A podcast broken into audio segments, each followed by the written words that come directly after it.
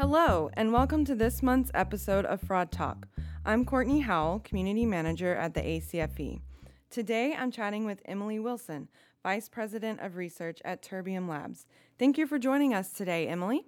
Thank you for having me.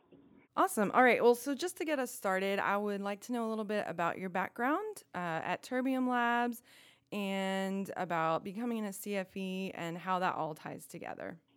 Sure. So I've been at Terbium for uh, three and a half, going on four years now. My background isn't in cybersecurity or in technology, even. I actually have a degree in international relations. And before I was working at Terbium, I was doing some research and development work for tech clients in the Middle East and West Africa. Um, and so I sort of came to tech by accident, if you will, but I fell in love with it, um, and I've enjoyed my time at Terbium. Terbium is a dark web intelligence company, and so what that means in practice is we are monitoring the dark web to detect when companies' sensitive information shows up in the criminal underground.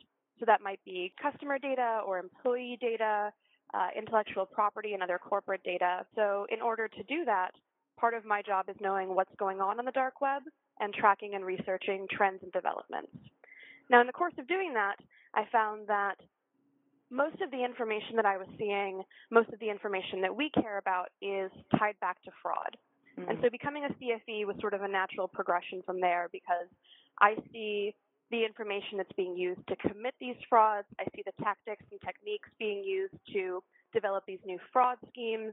And so I wanted to become a part of the community so that I could share that information and help people to understand sort of where all of this is coming from. That sounds really interesting, and I can't wait to dig even more into what you do. But before we go too far down that road, uh, we hear a lot of terms being thrown around about, you know, the web, you know, like clear web, surface web, deep web, and dark web. Uh, what do all those mean? And specifically, what is the dark web? Sure. So you're right. There are a lot of terms that are thrown around here. Some of them are used interchangeably, and sometimes that's okay, and sometimes uh, that's that's a little bit more incorrect. So the clear web or the surface web is the part of the internet that we all use every day, just going about our normal lives. When you check the weather, that's the clear web. When you read the news or check a sports score, that's the clear web. Then there's the deep web, and people, you know, people will often use this picture of an iceberg, which is kind of a really inaccurate representation of what the sort of levels of the internet look like. But the idea of the deep web that people have is this big, hidden, scary, under the surface uh, portion of the internet that's hidden away from everybody. And that's not quite accurate. The deep web just means that this is a part of the internet that you, you know, maybe won't find on Google um, and you might need a little bit of extra information to access. So if the clear web, if you want to find something on the clear web, you can put it into a search engine. Google will pull it up for you. You know, I can Google weather in Baltimore and it'll bring me to weather.com for Baltimore City. For the deep web, this is information, this is parts of the internet that you're not going to find on a search engine. And that might sound like it would be criminal or sketchy, but the deep web is something like if I log into my bank account, that account statement page that I see, that's the deep web. You know, if you were Googling, you couldn't get to my account page um, without having my username and password. You can't pull that up. The same thing if you log into a social media account. Any of the protected or private posts that are on your timeline or your news feed, that's the deep web. If you are kind of going through ACFE's community forums where you need to use your credentials to log in. That's the deep web. But of course, criminals use some of these same tactics and techniques to hide their content away on the deep web as well. And we actually see a lot of fraud communities that, that work on the deep web. So not fully hidden in the dark, but not out in the open. And then there's the dark web. And that's where I tend to spend most of my time the dark web is just another part of the internet. It's just another level of the internet, like the surface web or the deep web. But you're not going to find it on Google, and you need a little bit of extra tech to get there. And when I say extra tech, I don't mean a big hacker setup like people tend to show in the movies where you've got, you know, a bunch of different screens with code running. That's not how it works in practice. mm-hmm. To access the dark web, all you actually need is a new browser. So the same way you would use Chrome or Safari, uh, Safari or Firefox, there is a browser that will access the dark web for you. It has some privacy and anonymizing technologies built into it. You just download it and you can go. It's that easy, which is good and bad. Yeah, I can imagine uh, some people might get into trouble with such an easy access to the dark web. So you're dealing with fraud and you're looking at everything that's coming across the dark web. And a lot of that, I'm sure, is stolen information, identities, things like that. What is the journey of that data and how does it show up? Sure. So I think um, before I jump into that, I think one more point to make about the dark web, to your point of, you know, people could get into trouble pretty easily. Mm-hmm. One of the biggest misconceptions that, you know, we need to fight about the dark web is that it is inherently criminal or that using mm. the dark web we will get you in trouble or will compromise your safety in some way. The dark web, as I mentioned, is it's just another part of the internet. And it was designed, it actually came out of the US Naval Research Laboratory as a technology for secure and private communications and secure and private internet usage it was designed as a privacy and security tool, and most of the activity and the content on the dark web is perfectly legal. And so I think any situation where someone is describing the dark web as being inherently criminal or dangerous or you're going to take your life into your hands if you even look at it, that's that's negligent behavior. That's an inaccurate description. There's mm-hmm. a lot of stuff on the dark web that's that's perfectly legal uh, and reasonable. That said, to your question about fraud and stolen information, criminals also use that privacy and that anonymity to hide away and to create uh, criminal communities in this part of the internet. So the stolen data that I see, because I do see a lot of stolen data, exposed data, compromised data, all these terms that we hear thrown around. What I want you to imagine is this. Imagine a site like Amazon or eBay where you can log on, there are advertisements on the homepage. There's a, uh, a search box. There are a series of categories to let you know what kinds of goods and services are available.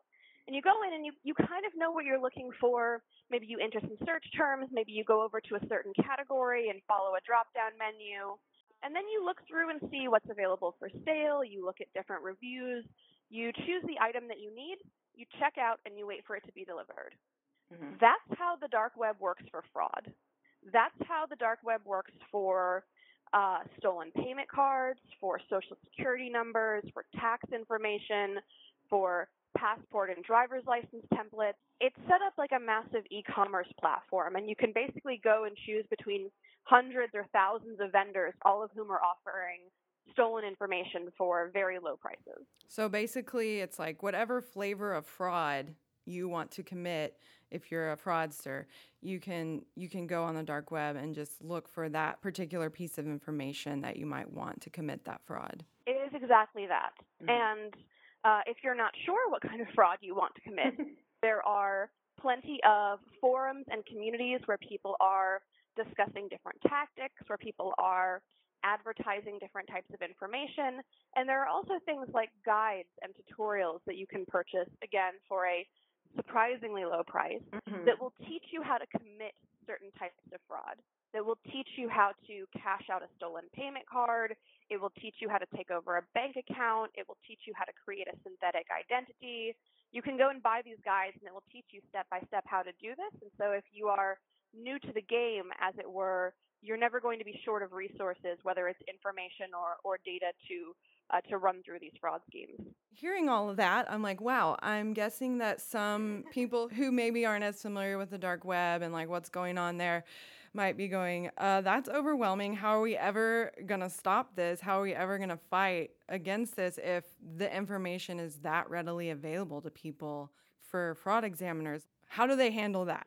Sure, it is. It can be overwhelming, and I think one of the one of the things that is important to me is making sure that people understand how it works and how easily information is available because I think it changes our perspective of what it means to combat fraud or it changes our perspective on what is important or sensitive.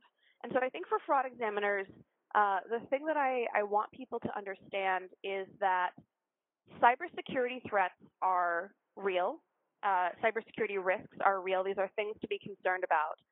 but these same types of fraud that you have been battling or investigating your entire career, this is one of the source points for that information. This is one of the source points for those schemes. And so it's easy to be overwhelmed by it, but the important thing is to connect it back to the work that you're already doing. Understand it as a new tool or a new resource or a new mechanism for gathering data to commit different types of fraud, but plug it into the, the information that you already have.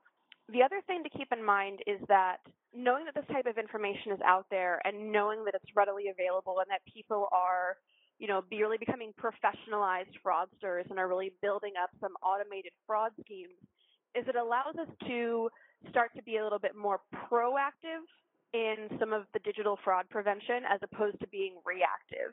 You know, if we know, for example, that Payment card fraud is always going to be a problem. Financial institutions know that, fraud professionals know that. But if we know that a lot of the stolen payment cards that are being used to commit this type of fraudulent activity are for sale on the dark web, then we can begin to work a little bit back, a little bit further back in the supply chain of fraud, if you will, and not wait for this activity to happen, but begin to look at the information that's available and say, how can we start to identify this? How can we start to think about ways to take the information that's up on these marketplaces and use that to guide us in preventing this fraud or blocking this fraud before it happens, as opposed to trying to develop, you know, even more nuanced reactive schemes. That kind of makes me think about what you're talking about earlier about it is negligent for people to say there's only criminal activity. That's like one side of the spectrum and then the other side is it's totally fine just hop in there there's nothing to worry about. So for someone who's never ventured into the dark web and they're just learning about it what's your sort of advice for maybe dipping their toes or how should someone go and go about learning how to get into the dark web? Yeah, definitely. So there are there are a lot of good resources out there we certainly make a lot of educational materials available at Terbium Labs. It's a big part of what I do is making kind of context and educational information available about this for the public. There are also uh, organizations like the Tor Project, T-O-R, the Tor Project. That's a group that's behind this dark web browser that I mentioned. They have a lot of good information and resources about accessing the dark web safely. I think the important thing for for most fraud examiners, for most fraud examiners who are going about the work that they are doing, you probably will never need to venture into the dark web yourself, specifically in search of a piece of data or a piece of information. It's going to be more important to understand when to call in an expert, when to call in maybe your technical teams, your cybersecurity teams, but more importantly, to understand the context of this, to understand the scope of the problem, to begin to piece together some of these discrete activities that you're seeing or these, you know, patterns of behavior that you're seeing and think, is there a bigger problem here? Is this potentially connected to some of the crime syndicates that are operating out of these criminal communities? And so I think, you know, there's uh, there's not necessarily any harm in someone going and beginning to look around the dark web, you definitely want to take certain technical precautions. Most fraud examiners won't need to do it themselves, but I think understanding how it works and understanding what's out there is going to be a big leap forward in in some of these fraud investigations. I was actually listening to a series on Amazon about the dark web and the host was saying how he predicted that in a few years everyone would be using some sort of dark web browser just because it provides so much protection from your data being stolen. So I kind of wanted to see what you thought about that and then also what other sort of trends and predictions we might be seeing on the dark web since you're in there a lot and you are on the front lines of what is being passed around.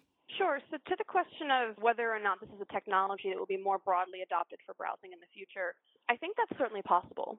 You know, there was a time when people wanted to know why you would have secured web pages on the clear web, thinking it was an unnecessary level of security, or why would you need to go all of those extra lengths, or even something like a two-factor authentication, where you know when you try to log into an account, it sends you a text message or requires you to put in a code or some other piece of information in order to get into your account. Those seemed like overkill until they weren't. Um, and now they are widely adopted uh, patterns of behavior that make the internet safer and more secure. And tech companies, you know, they go out of their way to warn you if you're entering into an insecure site.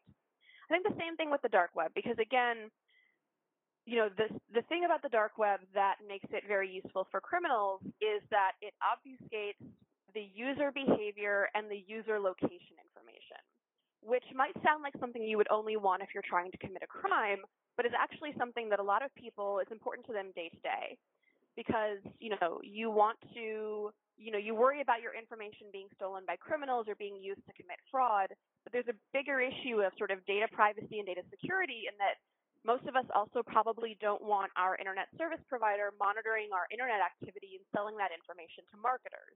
Mm-hmm. And so the dark web, using dark web browsing technology, is one way to get around that uh, because your information isn't being recorded and because there's no clear path from uh, the activity that you are doing on on the internet to you know your internet service provider being able to record that and and trace that back to you. So that's my answer for that first piece. Uh, for the second piece about kind of what I'm seeing happen or where I see the internet or where I see trends on the dark web going, uh, there are a couple of things that I'm watching. One, I'm interested to see over the next year or so uh, if there are more law enforcement takedowns of dark web fraud communities. We've seen big law enforcement takedowns on dark web communities before, but they've been isolated more toward drugs or weapons, things we think of as big, sexy problems in the news. I think we all know that it can be difficult to get attention or or budget for fraud because people don't think of it as a a big, sexy problem. They think of it as a cost of doing business. But we're beginning to see that change. I think we're beginning to see that fraud is not only a, a massive systemic issue, but also stolen information, stolen uh, payment data. This type of information is being used to commit larger crimes. It's being used to subsidize massive criminal activity, whether it's terrorism or human trafficking or um, nuclear weapons, we're seeing that people recognize fraud as a lucrative means to fund broader criminal enterprises, and I think law enforcement is beginning to pay attention to that. And so I think we'll see more attention paid there. Mm. The other thing I'll mention is I'm beginning to see more child data being sold on the dark web. Mm-hmm. Child data, I'm talking about like personal information for infants. Um, this is being sold and being marketed it's concerning.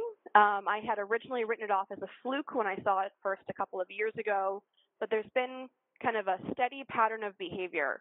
Uh, and so I'm watching that because I think, you know, as we all face a world where our information has been compromised and fraudsters are looking for fresh information and, and new uh, identities to compromise, in one one fresh source of information is to get it from babies.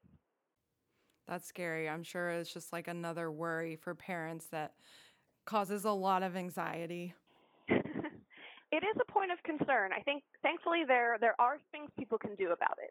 Mm-hmm. Right? We as adults, we should all my my my personal and professional recommendation is that everyone should freeze their credit.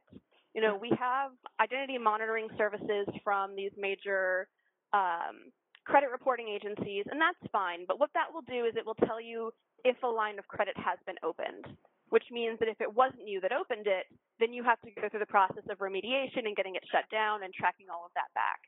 Mm-hmm. If you freeze your credit, then you block any new accounts from being opened. You block any new credit lines from being created. And if you need to reopen it yourself, if you're applying for a loan or you need a new credit card, you can unfreeze it, open that new line, and freeze it again. That's an option that's available for adults, but it's also available for children. And I would strongly encourage parents to freeze their children's credit because otherwise, if you just hope that nothing's going to happen when you go to apply for student loans or get a, a first car in 10 or 15 years, you might be a little surprised at what you find. Earlier, when you're talking about the first trend, saying how, you know, fraud wasn't a big sexy crime, but I feel like maybe in the last year, that has been changing. I feel like I've been seeing tons of splashy stories about fraudsters in like pop culture and the media, especially like recently the Fyre Festival documentaries. Those just blew up. It's definitely becoming more sensational, I feel like.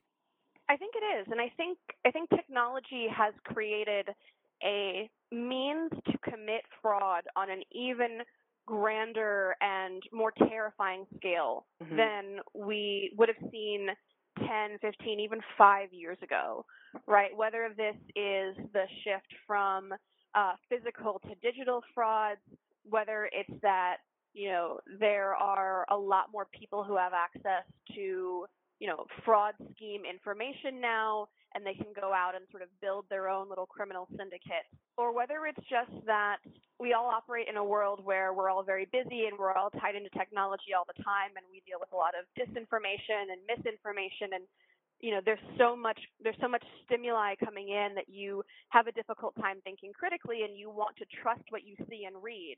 You know i think all of those things can contribute to something like the Fyre Festival which watching that document documentary was definitely an experience um, yeah.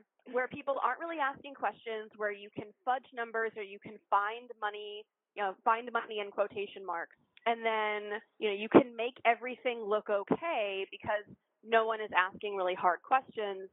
And then, of course, as we all see with fraud, eventually it snowballs to a point where you know you reach a critical mass and you just can't keep going and it all falls apart. I do think technology has made it easier to to get to a much higher point before it all falls apart. Mm-hmm. Um, and I think people know that they take advantage of it. You know, con men are no longer having to go from town to town and rely entirely on social engineering. They have now a wealth of technology backing them, and they can build much bigger, broader fraud schemes, and they can hire a bunch of people to work with them on that process. Um, and they can be, you know, geolocated all over the world, and that makes it much harder to to shut fraud down because you're not limited to just yourself and your own physical power. Wow, another overwhelming thing to consider. that actually brings me to the last thing I kind of wanted to touch on. I read an article that you wrote about the state of data and data security, and you were basically like, there's no hope that your data can be protected. um, it's going to get out there. Um, so I kind of wanted to know if you could speak on that a little bit and kind of what your thoughts on that are and if there's any advice you have for people.